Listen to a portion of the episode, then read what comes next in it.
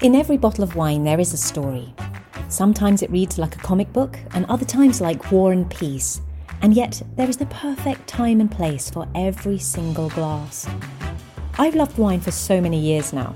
It took me a very long time, too long really, to start to decode it, but once I got to grips with it, I made it my business to talk to regular wine drinkers, translating the jargon and reordering the information into a way that I think makes much more sense when you just want to know enough to make better buying choices and start off on your own private wine journey.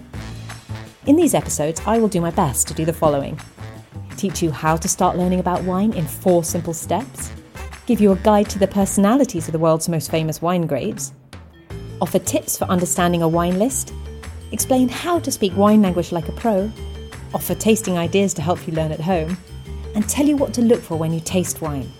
If you like it, please subscribe and tell your friends. I'm Helena, and this is Wine Translated.